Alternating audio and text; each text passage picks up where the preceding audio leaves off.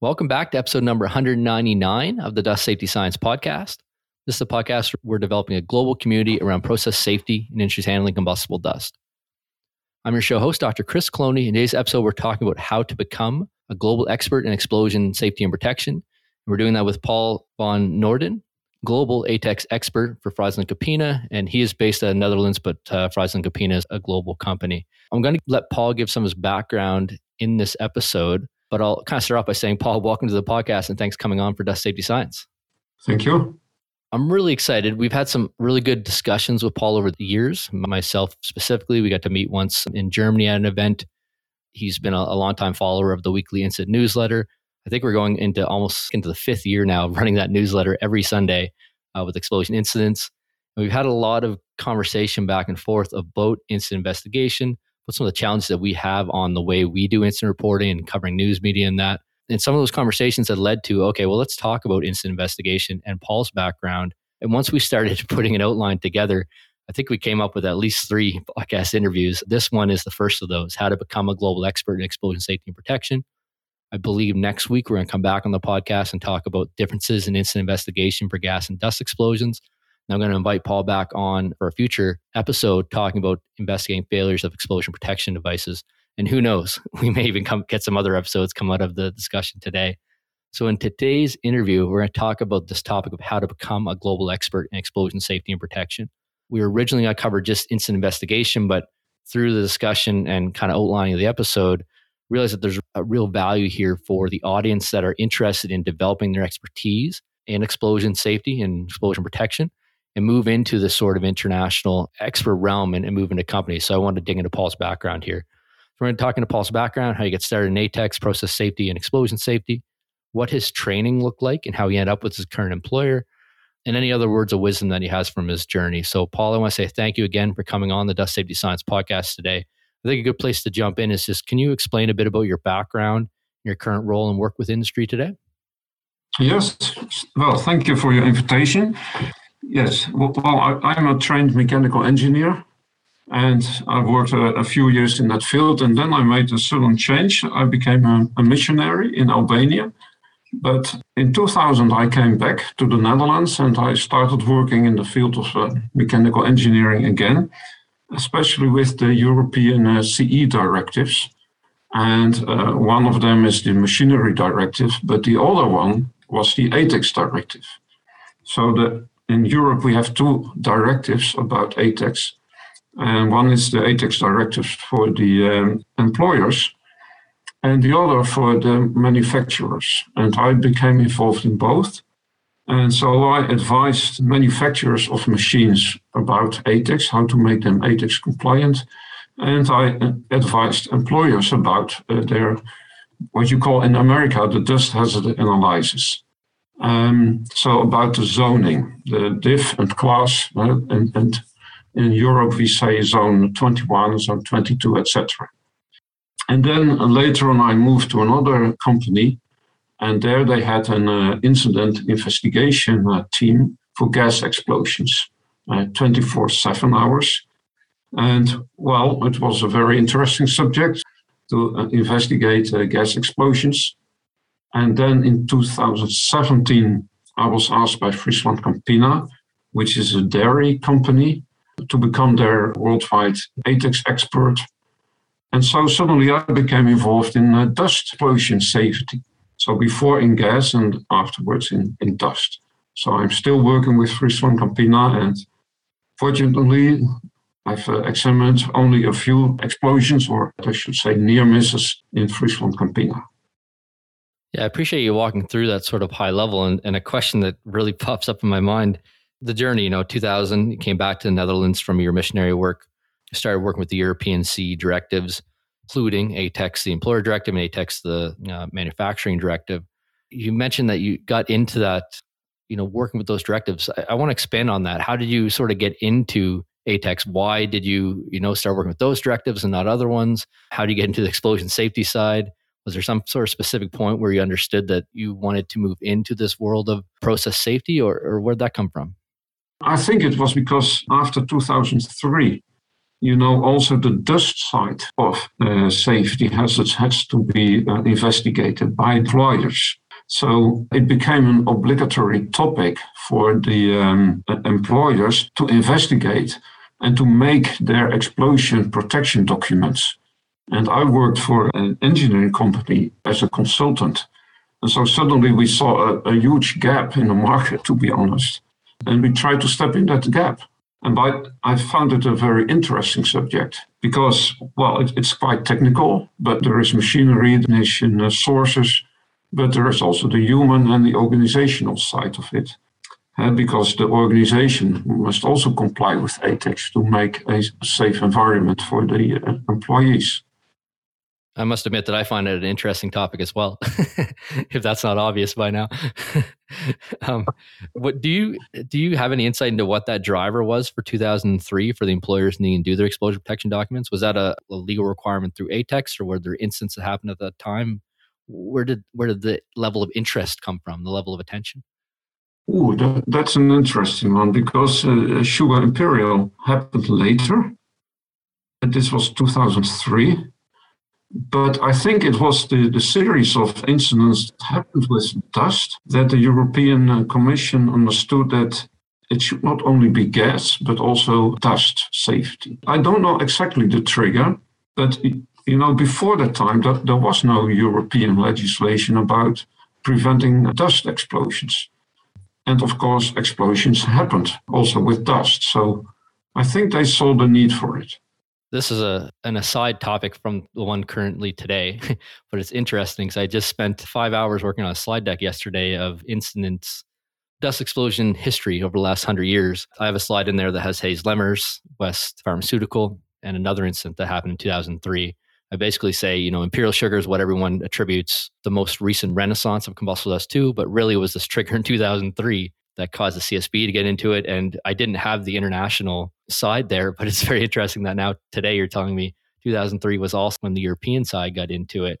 There's probably a whole other discussion to be had there. And the argument I make in that presentation that I'm going to be making is this is actually the third, at least the third large renaissance in combustible dust. We had one in, in North America in 1900 to 1920, and then 1950 to 1960, 1970 with grain elevators then this most recent renaissance that started basically 2003 and each one propagates throughout the world and then we sort of forget what we learned over about a 30 40 year period. So and we're getting there right? We're at 2023 next year so that'll be 20 years after 2003 so the argument i'm making in the presentation is we're just at the stage where if we don't keep the level of vulnerability up we're going to start forgetting historically speaking that's what's happened. So interesting topic. Yeah sure sure. So yeah, we had some more awareness and drive in 2003 in Europe and more focus on explosion protection documents. That was a, a driver for your work and, and really a gap in what was needed and that expertise for the companies that were providing those type of documentation. Where did you go from there? I know you have some different training. I think it'd be interesting. Again, the audience today, I'm really picturing maybe younger members of field that are going, well, how do I get into this? Um, I'd, I'd love to work with a company as their ATEX expert. I'd love to work as a consultant. How did you get through those different roles and to where you're at today? Good question. Well, nowadays there are, of course, many trainings on ATEX, many good training uh, institutes. I'm more a, a self-learning person, so of course, it started with uh, studying the, uh, the, European directives. There is a very good guide, European guide for the ATEX directives. Besides that, of course, the, the, the ATEX standards give you a lot of background. There is a lot of stuff on the internet. Many suppliers of ATEX stuff, they give good material, so you can find a lot of internet yourself. And uh, yes, I did follow some courses uh, about electrical aspects of ATEX. That's quite complicated, and so I can advise starters really to follow an ATEX course. I myself also gave these courses. And maybe I should mention the IECEX modules. So IECEX has a whole setup of different modules for competencies of people who are in the field of ATEX. The first module is about the basic knowledge of ATEX, and then the second module is about knowing how to make an uh, explosion protection document. And so it goes on to maintenance and to repairing ATEX equipment. So IECEX has a whole system of modules that people can learn and become an expert in that field, in that particular module. Yeah, so I got two kind of paths here. One is the self-learning path, reading through this European guide for ATEX directives, reading through the you know directives themselves, looking to suppliers who are often providing really great educational material in this space. It, it only helps them that people understand explosion isolation, prevention, protection, those sort of things, zoning, classification, area classification. And then the second path, which is more of a formalized learning environment, you know, following a given ATEX course, following IECEX and, and any of the providers. And I think if you go to IECEX's website, they have a list of for for many countries who the either recommended provider is for that country, that region.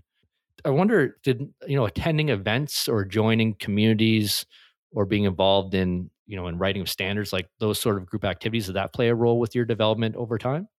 Oh, for sure, for sure. Especially when the whole area of dust mm-hmm. explosion safety was new for me.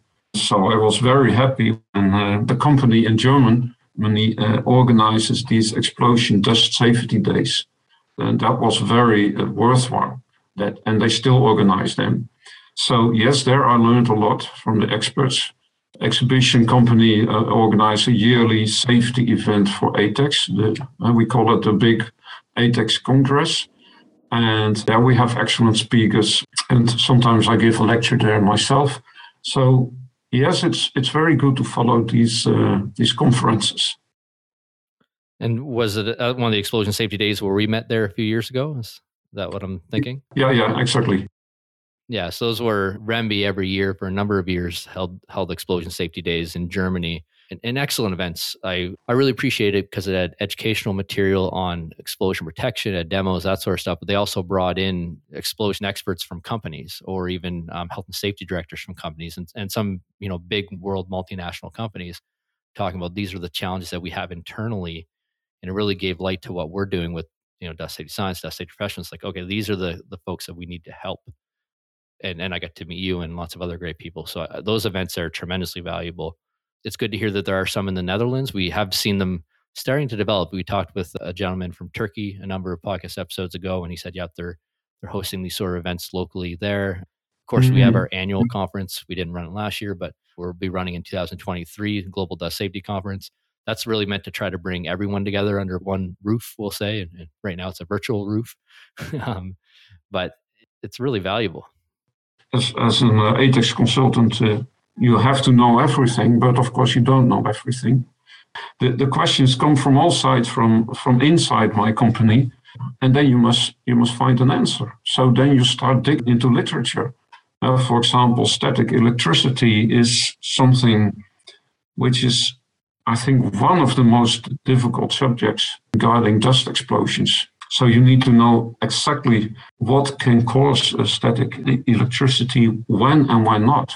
But for example, also in, in our uh, field, uh, smoldering uh, uh, of material is a very interesting subject because smoldering can cause uh, ignition, but not all our dairy products have the tendency to smolder, and some do have. And so, yeah, because people started asking questions, uh, how do we have to solve this problem? Or is this a dangerous situation? Or can we allow so and so temperature in our spray dryer or do we have, need anti-static filter cloth here or, or not? All these kind of questions uh, were a trigger for me to dig deeper in the literature and to find answers for myself. It's not always there. I mean, sometimes you really have to dig deep in the literature to find answers. Another topic is, for example, mechanical sparks. There is risk for mechanical sparks, yes. But what if, if the speed is a little bit higher? And what if it is stainless steel? And to try to find evidence for the statements that you make and say, okay, this is safe or this is not safe. And sometimes it's very important to know if something is safe or not. Sometimes, if you say it, it, it's not safe, it means huge investments.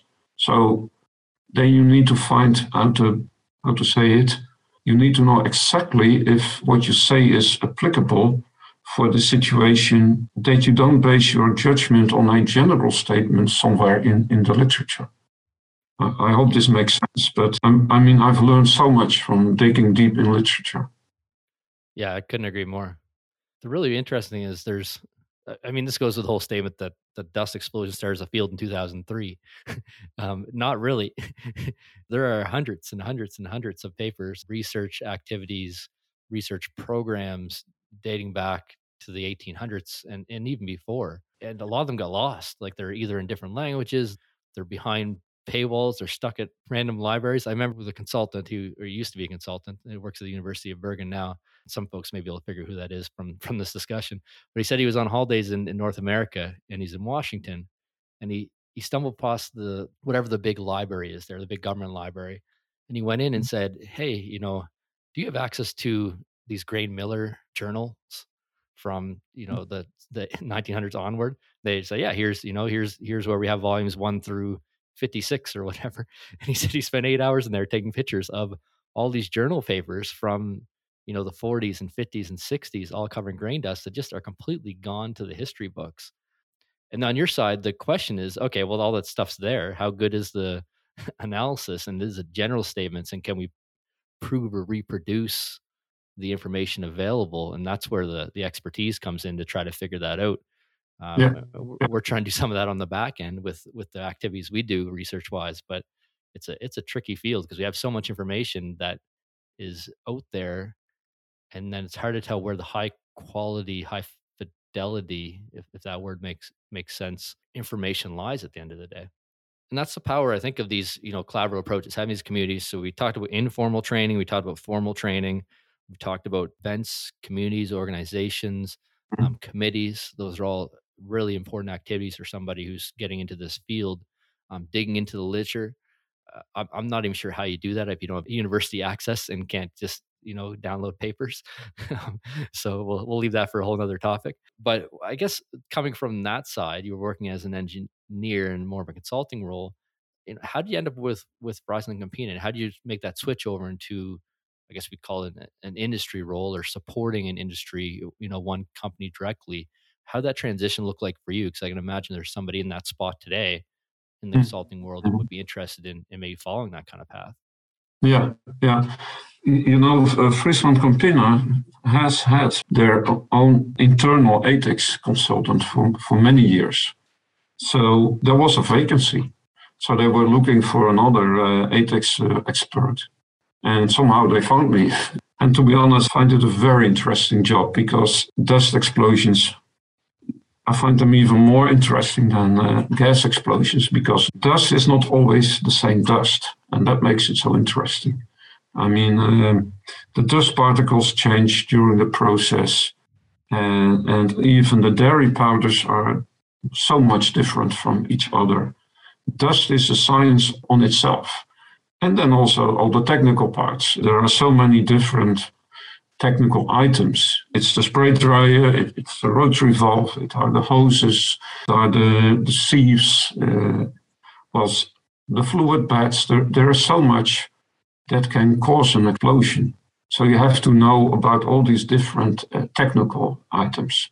And besides that, we also have the, the human factor, our ATEX trainings. We have our own set of ATEX trainings. And then also the managing of the explosion protection documents and helping the sites with making good explosion protection documents. So it's a lot of work, but I like the combination of human factor and uh, the technical aspects. Yeah, thanks for going through that, Paul, because I think it's really interesting to you know highlight a methane gas is a methane gas here. It's a methane gas on the moon. It's a methane gas in Zimbabwe under hot mm-hmm. conditions and and so on. But you know, a processing dust just changes so much, even from moving from one end of a processing line to the other in terms of moisture and, and dust content. So, or moisture and, and particle size, which adds to the complexity a couple things you mentioned there that I, I wanted to highlight. Uh, I kind of said, you know, that you have your own ATEX trainings inside of FrieslandCampina. And that was the biggest takeaway I took away from Explosion Safety Days when we had met with some of the companies there. And these were big food and beverage companies as well. You may have presented, but, you know, some of the other ones as well were talking about how they needed to develop, I don't know the, the words they use, we'll, we'll call them their internal regulations, like so they follow NFPA, mm-hmm. they follow ATEX, they follow IEC, uh, whatever they follow, but then they create their own internal documentation on how they protect spray dryers, how they protect silos, how they protect occupants. That Mhm. covers those other, you know, regulation requirements. That way, when the other regulation requirements is more just a check, okay, does their internal standard system, if you want to call it that, still meet the minimum requirements? Then they can really it becomes a bit easier to train your staff. It becomes a bit easier to say this is what we, you know, believe in terms of combustible dust or or gas Mhm. explosions. I really recommend that for these, you know, larger companies to start thinking that way. How do we create our own?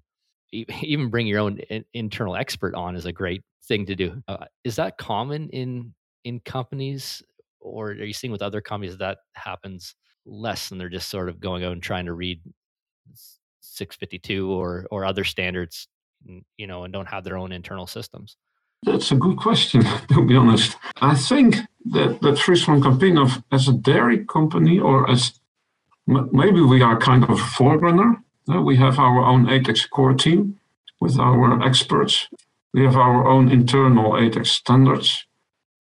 To be honest, I don't know. Of course, the, the oil and the, the chemical industry has it as well.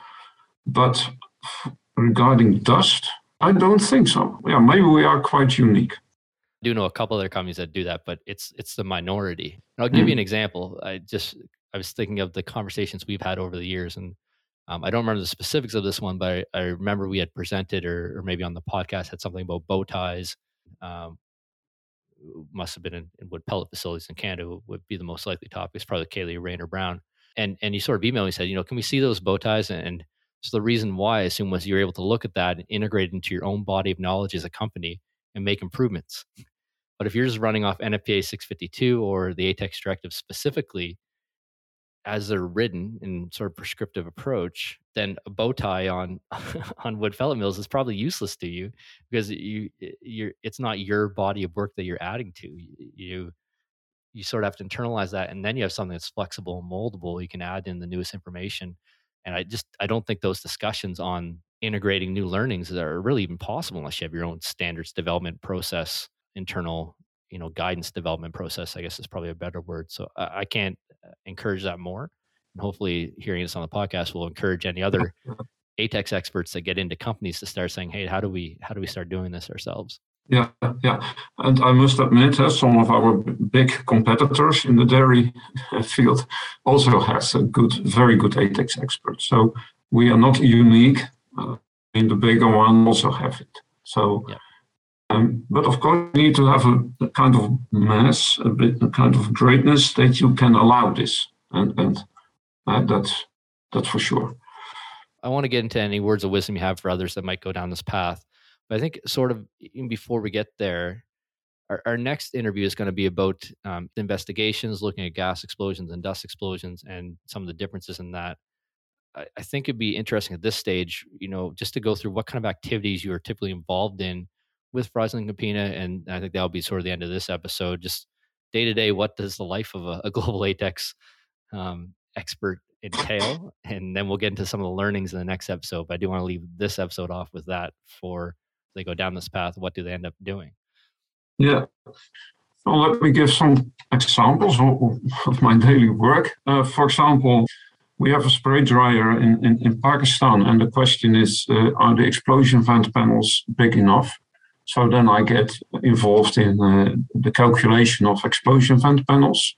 We have our own ATEX training, so often having Q&A sessions with our ATEX knowledge holders worldwide. So every site has an ATEX knowledge holder, as we call them, and regularly we have Q&A sessions with them. And just today, I'm planning a new ATEX knowledge holder day, where we uh, get together with all the ATEX knowledge holders. I had a discussion uh, about our ATEX audits.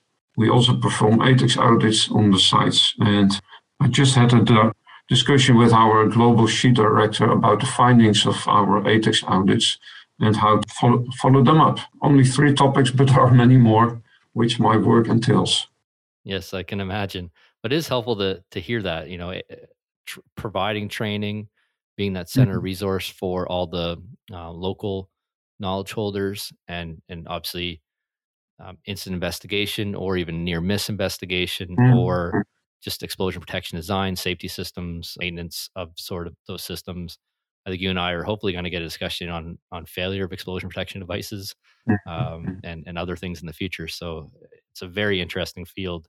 Like I said, if it's not obvious by now, I I I, uh, I love the field of dust explosions. I think it's tremendously interesting, um, and I can tell that you do you enjoy it as well. I think wrapping up for this interview, Paul, just any words of wisdom that you can share from your journey for someone who's um, you know listening to this and, and might be interested in trying to follow the same sort of path. Well, there, there are two words of wisdom, if, if there is time. yes. Uh, first of all, when you make your ATEX zoning, dust area classification, there are the rules and there are the schemes, and but always compare it with what you observe in practice. I've seen sometimes people making area classifications, they are too severe with what is happening in reality. And then, so always use your common uh, sense. Always compare the area classification with common sense. Well, that is first. And the second is with ATEX, the danger is in the detail. Small changes in the process can cause explosions because sometimes a small change may lead to slightly uh, higher temperature or slightly different air flows or you know that that dust gets stuck and and suddenly you have a heat build up and a smoldering clump exists and then you get an explosion. Watch out for your management of change process. If the moc is not done well you are in troubles so these are some words of wisdom yeah i love those you know paying attention to what the site actually has. Like you could you could mm. I suppose do area classification by just drawing circles of different diameter have different diameters around equipment mm. and sort of mm. putting those in into a diagram and then say here's your area classification without looking at the site. That's probably a bad idea.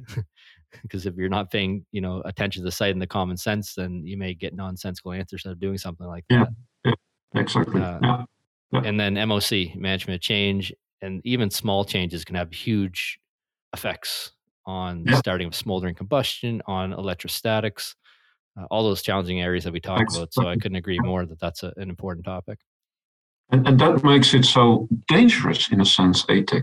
I mean, you can say, you know, from a distance, oh, the installation looks looks okay, but then you know, such a small detail like a loose uh, earthing cable or a wrong hose, which was anti-static, but someone uh, uh, changed it for a non-anti-static hose, may cause an incident, and, and that makes it so so dangerous and difficult. Yeah, I, could, not agree more, and, and, I think with you out there and others like you, uh, I'm hoping we're up for the challenge, and hopefully we can educate other folks to to get into the the field as well.